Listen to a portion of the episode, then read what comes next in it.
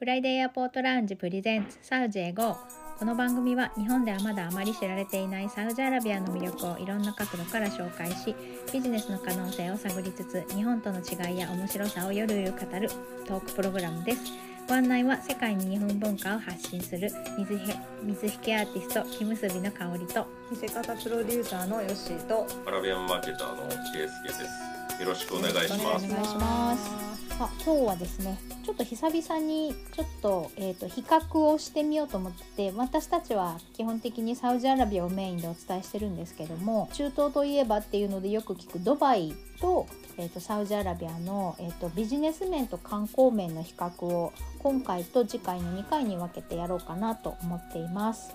はいで、えー、とちょっと圭介さんがねまとめてくれたのでこれに沿ってちょっと行こうと思うんですけどもまずそのねドバイっていうところであの UAE のドバイなので UAE っていう国が首長国っていうところでねあのドバイだけが国の名前ではなく UAE 自体が7つの首長国が、えー集まってできた国であるっていうのをねあのまず最初に押さえておきたいなと思います。はいよく聞くのが大体まあドバイとアブダビですかね、ケイスケさんそうです。ね。他の5つが言えるかどうかで、名前を聞いた時にあーってうんなるかどうかですけど、そう、それぐらいやっぱり突出してますよね、その二二首長そう国が。ですね。うん ゆわかり、ねえ今今言ってみてわかりますか？ね。わかります。他にちょっと出てきます。出てこない。ちょっえーとと見たら載ってたのがシャルジャとアジュマン、アジュマンね。あとははいわからないです。あとはあのフジャイラと、うんえーラースアルハイマとウンムアルカイワインです。初めて聞いたわからないわからないし多分残らないです来週聞かれたらわ残かららないね。2秒後に忘れてるよね。すごい失礼失礼しました。そうですね。そうですね。うんドバイがやっぱり有名ですからね。うん一番。シャルジャがドバイの隣なんでしたっけ？あ隣です、うん。ね車でなんか。えっ、と行けますね、ぐらいな距離ってね前に言ってましたよね。言ってた。うんうんうんはい。うんうんうんうん。そうラーメン食べに行きまああそうだそうだ言ってた。そうだ。っていうぐらいやっぱりアブダビとドバイっていうところで、うん。あの際立った2首長国うんっていうところなんですけど、ドバイは砂漠の中の町っていう感じで産油国えっと石油は出ないんですよねドバイではね確か、すそうなんです。あの、うんうん。うん石油が出るのはアブダビですね、ん。そうですよね。だからまあ UAE 全体ではもちろうん。ん産油国という扱いなんですけれども、うんそのどこのパートから出てるかっていうとアブダビです、なるほど。うんうんここがまあ後で出てくるちょっとポイントにもあの、うんうん。関わってくるんですけどね、うんうん。メインは今日はい。今回はドバイとの比較。ごドバイで。とサウジと。サジはい。そうですね。え。ーまああのそうレイヤーレイヤー的にだから都市とまあ都市というか首長国とうん。州みたいな感じですよね。ううん。うんアメリカのね、うん。はいはいはい。そうそうですね。だからその州と国を比べるっていうので、あの若干違和感ががあるかもわかんないんですけれども、うんまああえてここはまあもうドバイとサウジっていう形で。中東といえばそうそうそう。みたいな感じだからあえて。そうだよね。はい。まあそうですね。はい。中東といえばっていうのでやっぱ出てくるのはドバイっていう言葉ですから、はい。まはい。あビジネス面うんはい今回は。そうですね。ビジネス面で、はい、今回は進めたいと思います。はい。で、えっ、とビジネス面でのサウジアラビアとドバイの違いっていうところで、分野が多い、分野が増えてきているっていうので、えーまず最初にトピックを挙げてくれてるんですけども、これはどういうことですかね？分野いろんな業界がありますよね。食品だとか、は観光だとか、金融物流、はい。建築不動産みたいなうん。うん感じであるんですけど、ドバイはまあほとんどの分野がある。非常に多岐にわたってるので、えーどういったビジネス分野の人でもドバイでそういう分野はありますんでね、ううん。んうんえーそういう意味であの分,、えー分野が非常に多いとうん。うんうん。はい。いうことです。でサウジの方はあの、まあ、分野多いです。同じくあるんですけれども、これまでずっと決してそのビジネスとかですねそういうので進出しやすい国とは言えなかったわけですね。今あのオープンして急激に変化しているところなのでう、ん。もういろんな分野が開かれてきてるんですよ。うん。規制があったんですけれども、うんそれがなく、えーと取り払われることによって海外からの、まあ、進出もしやすくなっていると、うん。まあ、か関われる分野が非常に増えてきているっていうことですね。うん。そうかそうか、まあ、すでに多いドバイと、うんえー今のものすごい勢いで伸びつつあるサウジアラビアうんということです。市場のね成熟具合も違いますよね、やっぱりそういう感じだとそうですよねそうですねうんそうですそうです。はい。はい。そして、えー、とドバイは多国籍サウジアラビアは比較的外国人比率が低いアラブ人が多いっていうことですね。はい。そうですね。ドバイはまあ行ってい行ったことがある方はわかると思うんですけれども、まあ本当にあらゆる国籍の人がいいます。見ることができますね。うん。東アジアから始まって東南アジア、うん。南アジア、西アジア、うん。でちもちろん中東。うん。でアフリカ。うん。でヨーロッパ、うん。東ヨーロッパの人もいるし、ロシア人も見ますし、うん。もちろんあのアメリカとかね、うん。めちゃめちゃ多国籍なんですよ。で外国人の数自体が多いから、うん。えーまあ、8割か9割ぐらいがもう外国籍の人が、うんえーおられます。うんカタールみたいな感じですかね。カタールもそんな感じね。そうですねんうんうんよくよく似てますうね。でサウジの方はですねそれに比べるとやっぱり外国人比率は低いですね。あのいっぱいいるんですよ。えっ、と、いろんな国から来てて多国籍な国なんですけれども、うんはい。まあ比較的というのはドバイに比べてということです。うん9割が外国人ということはありません。やはり大半はサウジアラビア人なんで、うん。あのアラブ人が多いっていうことですね。うん。まあ、国土も全然違います。あれですか、はそうですよね。ドバイはえっ、とその出稼ぎで来る人が多いのか、ビジネスをするためにそのサテライトオフィスを持ってて、そこでビジネスをしている人が多いのか、どんな感じなんですかね？まあ両方ですね。あ、そうかでも出稼ぎの人がやっぱり多いですね、数としては。うん国籍で言うと具体的に言うとですねインド人が多分一番多いんじゃないかなと思いますね、うんインド人あとパキスタン人うんうんであとフィリピン人うん。も多いですうね、うん。んそのあたりが結構三強じゃないかなと。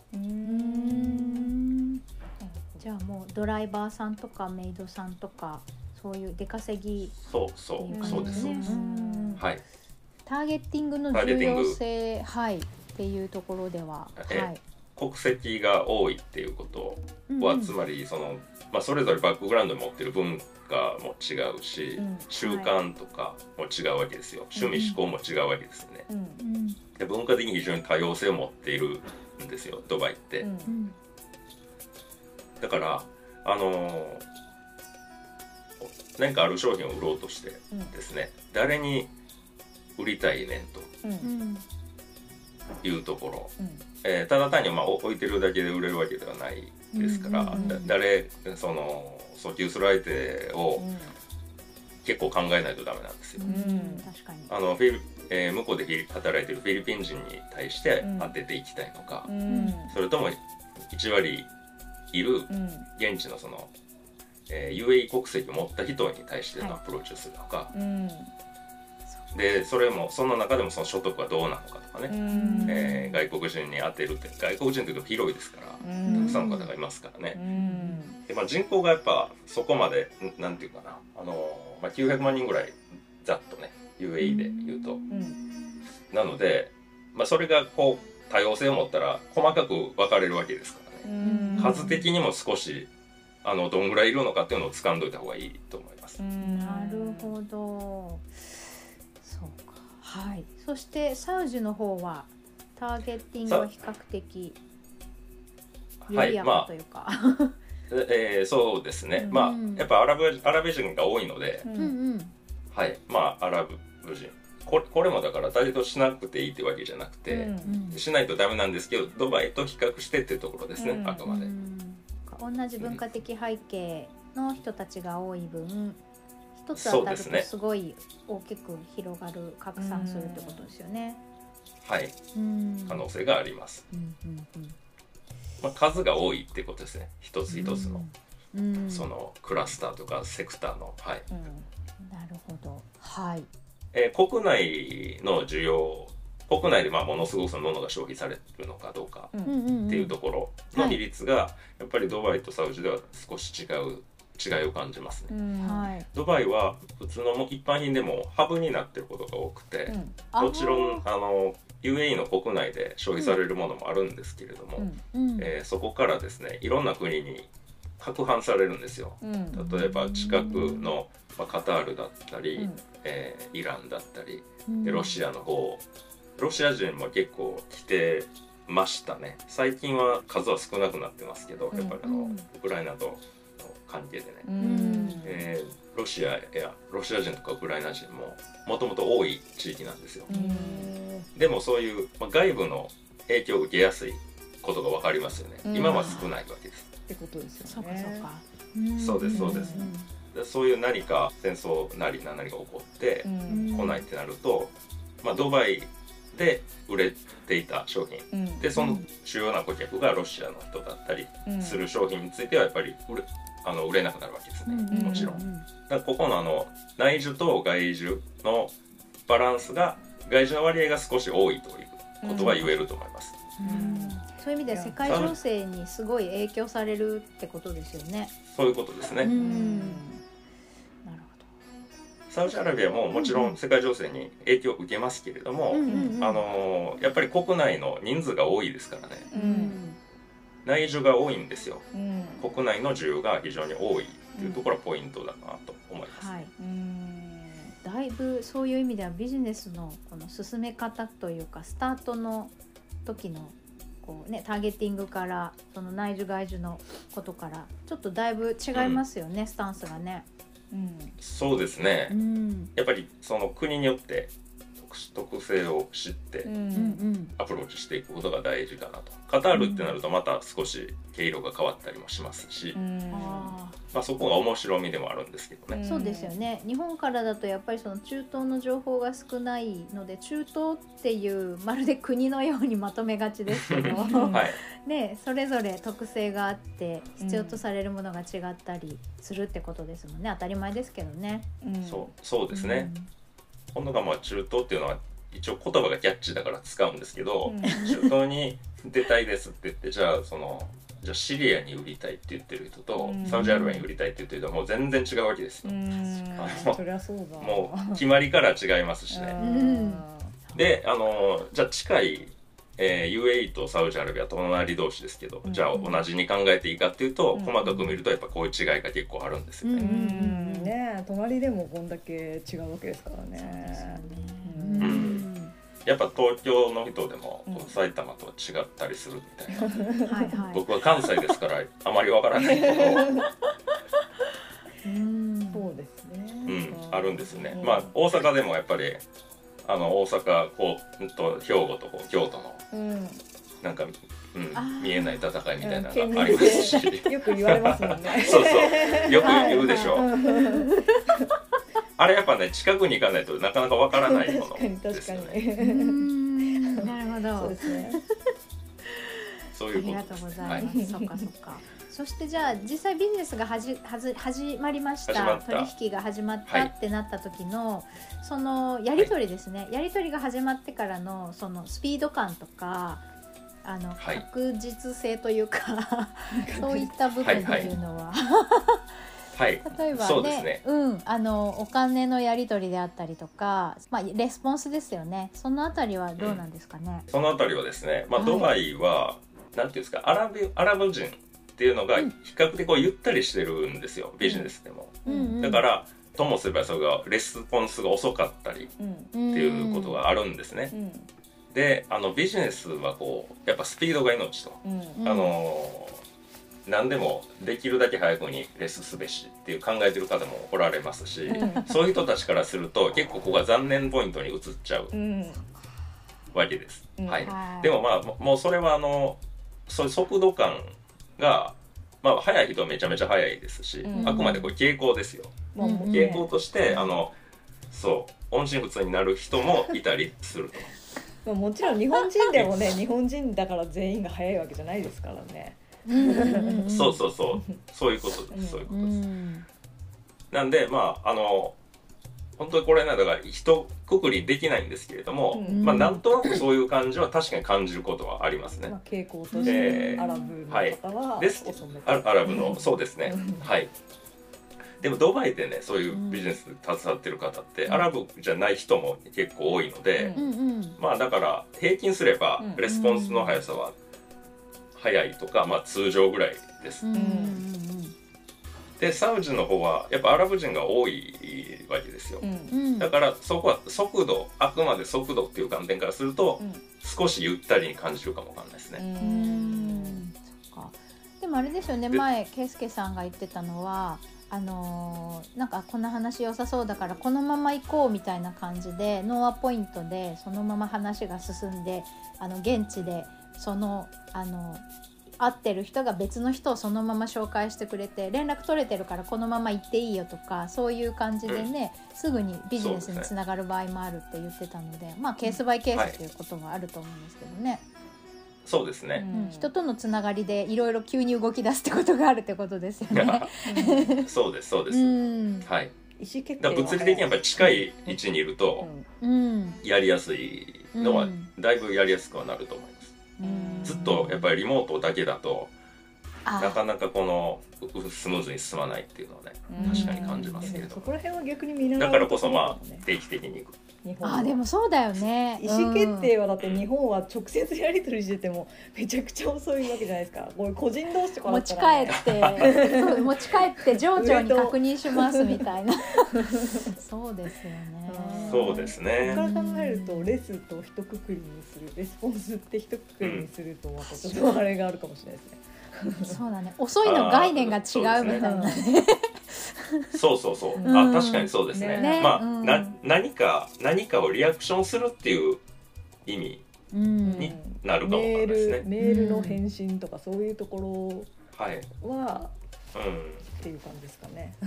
うん。まあ日本人もだからあのね断ってるのかなとも取れるしよくわかんない返しをこう玉虫色の返答する場合もありますよね。そう。ああいう場合はその果たしてそのレスが早いと言っていいのかそうですよね。結局、うん、ビジネスがスムーズに進むかどうかっていうのはまたちょっと別の話ですけど、うんそうですよね。メール見ました返事みたいな感じのはい返事、確認しに行ったままもう返事がないみたいなね。帰ってこないみたいな。はいはい。あるよあね。る確かにはいそうですよね。それの返事でもまあこれはそうそう何度も言いますけど本当に人によるので、うんえーただまあ平均するとね僕の経験から言うとはい。まあドバイの方が早いっちゃ早いかなって感じはします。うね。ん。うん。まあそれぐらいの感じです。うん。本当に。参考にそういう意味でやっぱり、ううん、あの信頼を築いていいけば、うん。やっぱりそのレスポンスが早かったりとかはい。ビジネスの進む速度が速くなったりとかっていう部分でやっぱり行って顔を見て商談をするっていうことがやっぱりそのはい。距離感を縮める一番近道ってことですもんね。んうんそうですね。うんもう物理的に近づいてるし実際に、ねうん、目の前に来てくれたりしたら、うん本当だから、ねあの話が早くなりますね。うんレスとレスじゃなくて話が早くなる。うんはいはいはいはい。はい。でも本来必要なのは、うん、そっちです。ね。そう本来必要なのはそっちですね。うん、ね、圭介さんもそっちの方をね、いつも大事にされてるから、結局それが答えなんだなっていうね。うん。はい。うん、だから返答がないんですよとか、うん。よくそういう話は聞聞くので僕うんうあそれはよくわかるなとは思うんですけど、うんまあそのね返信があるかないかっていうところはもちろん大事ではあるんだけど、うん。あのそうですね。もうちょっとその表面的な部分じゃない部分でうん。ちゃんと進んでるかどうかっていうところうん。を見見極めれるようになればいいかなと思います。本当ですね。ね。本当に。うん、これはもう次回も込めてですが、ねはい、はい、はい、そして、はい、えっ、と、レッスンにも関わりますけども、送金。送金、はいえっ、と、お金のやり取りね。重要なポイントですね。もはい。そうですね。でドバイも、まあ、サウジも送金は難しくないです。うん。向こうから日本に送金するのもうん。こちらから向こうに送るので、うん。初回何かその銀行とかからちょっとなんなんすかこのこのやり取りはみたいなのが 入るかもわかんないけどそこはまあ説明すれば。なるほど。本人確認あの場合みたいなによってはね、うん。そうそうそう。でもねあのドバイの方がそのビジネス盛んだからうん。送金も簡単なんでしょって、うん。結構言われることがあるんですよ、ううんん。いや実際やってみるとえっと時々引っかかれるんですよ。ドバイからの送金の方が遅かったり。へはい。なんかわわけわかんない。第三国経由してきたりとかって結構ある。ん ですでえー決まりが変わって、うん。なんかドル送金ちょっと最近難しいとか言われたりとうかうん。まあいろいろあるみたいですね。ドバイはドバイ。あそうなんだ。そうですね、うん。まあ一言言ってしまえばあのロンダリングかあのああたりの疑いっていうことなんですけどドバイを経由するものが少しそういう、あのマークされてたりとかうんうんうんうんとかありありなくはないです。サウジの方も別になくはないけど全然スムーズですね。ううんんそれは金額によって目をつけられるっていう感覚なんですかね。金額もももちろんありますねそうですよね。はいでももう本当だから担当者が気になったっていうぐらいの感あーじゃあなんとも言えないですねうん。たまたじ、ままあ、当たっちゃった。もちろんそういうそうあのスクリーニングのフィルターがあるんだと思いますけれどもあ無差別でしょうからその中からねそういうのはね。そうですねその中からまあ特に気になったものううんなる、ほど。はい。はいそして競争かうんと競争率っていうんですかね。はい。あの市競争場の環境はいこう競争環境っていうのはどうでしょうかね。はいこれも本当にざくっと、えー 全体的に言うと、ううんん。ドバイはまあ競争はた激しいですね、ううんん。まあ、有名だし、うんうそうですよね。日本でもやっぱドバイでなんかビジネスしてみようと思うんだよってうん。言うとおおってなるでしょ。まずまずドバイって感じだもんねやっぱね。うん、まずだからそうピンポイントで、うんあのカタールでとかってなかなか出てこないですから、うんうんだふうん、普通まあビジネスといえばドバイっていうふうに考える方が多い、いのでう、んうんその分参加率うん、プレイヤーの数が多いわけですよ。うんうんうん。うん、それはあれですよね。まあ競争も本日本人が目指す中東イコールドバイっていうだけじゃなくて各国から見てもドバイは進出が高いってことですよね。進出率が。そうですね。うん。そうですね。まあ実際その進出する際もあの規制は少ないのでやりやすいっていうのはあるとは思います。う。ん。なるほど。でそれに比べるとサウジってちょっとなんかはいろいろとやることが事前手続きとかなんか多そうだしうん。途中でなんかあのい途中まで行けてたけど急にひっくり返されたみたいな話とか はい。を、があったりするんじゃないでしょうかっていう、まあ、そういうイメージが。イメージね、はいイメージね。うん。はい。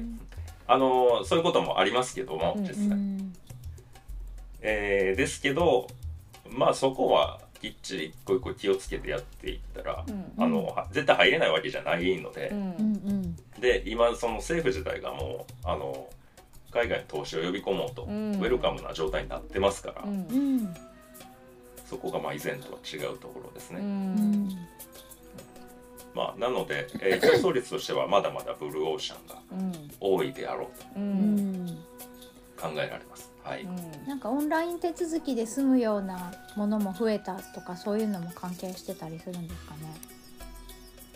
ああそうですね、うん。まあ要件定義さえ済ましておけばうん。うんうん、そういうふうにスムーズに。前はだからまあビザ一つ取っても、そうですよ本当にね。その要件を完全に満たしてるにもかかわらず僕なんか110%ぐらい満たしてたのにあのはみ出てるじゃん、うん、そう。自分で言うのもあれですよね。うん、はいもうそれをあの補ってあまりある何かがあったのかもわかんないけど。はみ出すぎたのかな？準備し。はみ出ちゃった。そうそうそう。うんなんか2枚ぐらい多いな紙みたいな感じで。逆にね。まあまあはい。それはまあ冗談としてね。ただでもそのよくわかんない理由で弾かれたりっていうのは確かにありました。うん。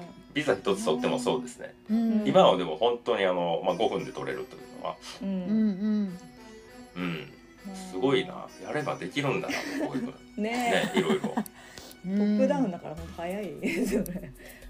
そうですよね。ね。システムの変更もねそうですね。よね。そうですね。ん。まあ今トップダウンだからって言ったところにちょっと思ったんですけどうん。はい。急に変わる規則が変わることはあります。これはまあサウジまあそうだし、まあ、UAE はこう首長国じゃないですか。うん。でアブダビとかドバイとかシャルジャとかもうそれぞれ一応独立してはいるんですよ中で、うん。まあ、州みアメリカの州みたいな感じでね、うん。はい。あの州法が。決まりが違ってたりする、うんそう。うんわけですよね。うん。だからドバイもまあ同じなんですけれどもうん。そういう君主的な、まあ、君主的じゃないですね。その君主の人が、えー変えますっていうふうにあの決めれば、うんまあ、変わってしまうと、ううんうんうん。はい。うん。はい。いうところはありますそうですね、うん。そしてそのドバイとサウジの違いにある背景っていうところで一番の違いは人口と主要な人種って書いてありますね。あはい、うん。えっ、とまあこれまで何が違うのかっていうことをちょっと対比させて話してきましたけれども、はいそこの、はい。まあ、なぜ違うのかっていう理由のところですよね。これはまあひとえに人口の数うん。と、そのそれを構成する人たちのまあ多様性っていうことですね。ううんんドバイはまあ本当に多国籍とというか自国民が1割でうん。他がインド人の方が多いわけです。だからうんうん自国民よりね、うんうん。うん一方でサウジはまあやっぱり半分以上はサウジアラビアのうん。国籍の人なので、うん。これはやっぱり全然違いますよ。うん。ああれですかあのドバイは結構主要言語は英語の方が多いとかそういう感じですかねじゃあ、まあ意思疎通はほぼほぼ英語ですね、そうなりますよね。うんはいうん。うんなるほど。はい。えーあとはまああの経済的な部分からいくとドバイっていうのはまあ石油が出ないので、うんえー UAE ではあのアブダビが出るんですね。石油は。うん。ドバイはあのほとんど出ないからその、うん。どうやってやっていこうっていうところで観光とかうん。そういう金融とか物流のハブになろうということで、えー発展してきたわけです。うん。はいただねその自国民が少ないからどうしてもうん。外国人の労働者に頼らざるを得ない部分があるんですね。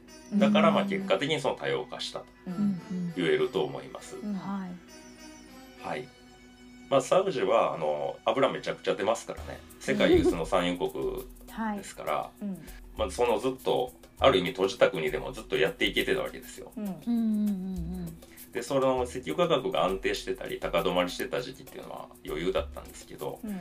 最近は結構そのライオン抗議がありましたよね、うん。うんはい。一時期その先物価格がマイナスになったりみたいなこともありましたけどう、ん。はい。なので見通しとしてこの先大丈夫かねとううん。んあの石油一本でやっていってちょっと不安だね。うん。ということで、あのまあ、閉鎖状況から一転、まあ、開国と言ってもいい今オープン具合ですよね、うん。はいはい。だからそのオープンしてそのオープン直後のやっぱり勢いっていうのはうん。すごい感じます、ううん。んまあ、ドバイのようとまた違うと思いますけれども、うん。ある意味でその多様化していっている最中、うん。そのうん規制を緩めることによって、うん。外からのものも入れていってる最中うんですね。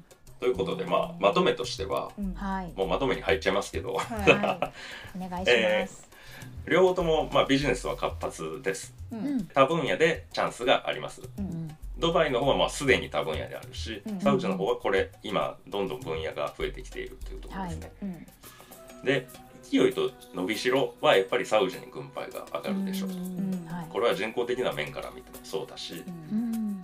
そのまあ成熟未成熟という切り口でいくと、うん。まだまだそそこまで未成熟と言っていいと思いますね、うん。マーケットとしては。だからこそのまあ伸びしろということです。うん。あとはまあ競争環境うん。はドバイの方がやっぱ激しいので、うん。えーチャレンジするんだったらまあおすすめはねサウジからドバイの順でいいんじゃないかなとうん。思いますね。うん。うんうん。はいはい。まあもしサウジでちょっとダメだったらドバイ行くっていうぐらい。最初からドバイ攻めてドバイでダメだったからもうなんかアラブダメなのかなみたいな感じの判断は少しもったいないと思います、うん。なるほどはい。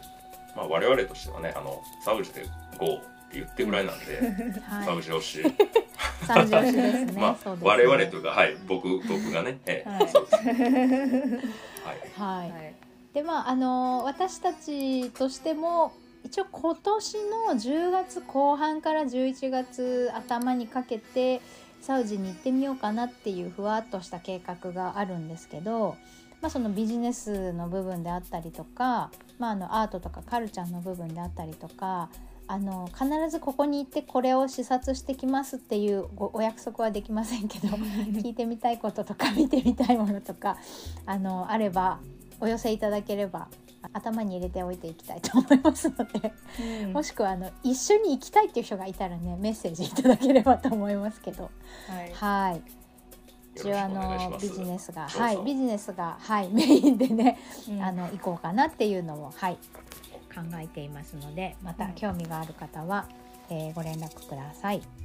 サウジエ GO ではインスタグラムとツイッターどちらもアカウントがあります。F アンダーバー A アンダーバーラウンジまたはサウハッシュタグサウジエ GO で検索してください。番組へのご意見ご感想その他何でもメッセージお待ちしています。メールアドレスは friday.a.lounge.gmail.com です。またはインスタやツイッターの DM からお気軽にお寄せください。それでは今週はこの辺でありがとうございました。ありがとうございましたありがとうございました。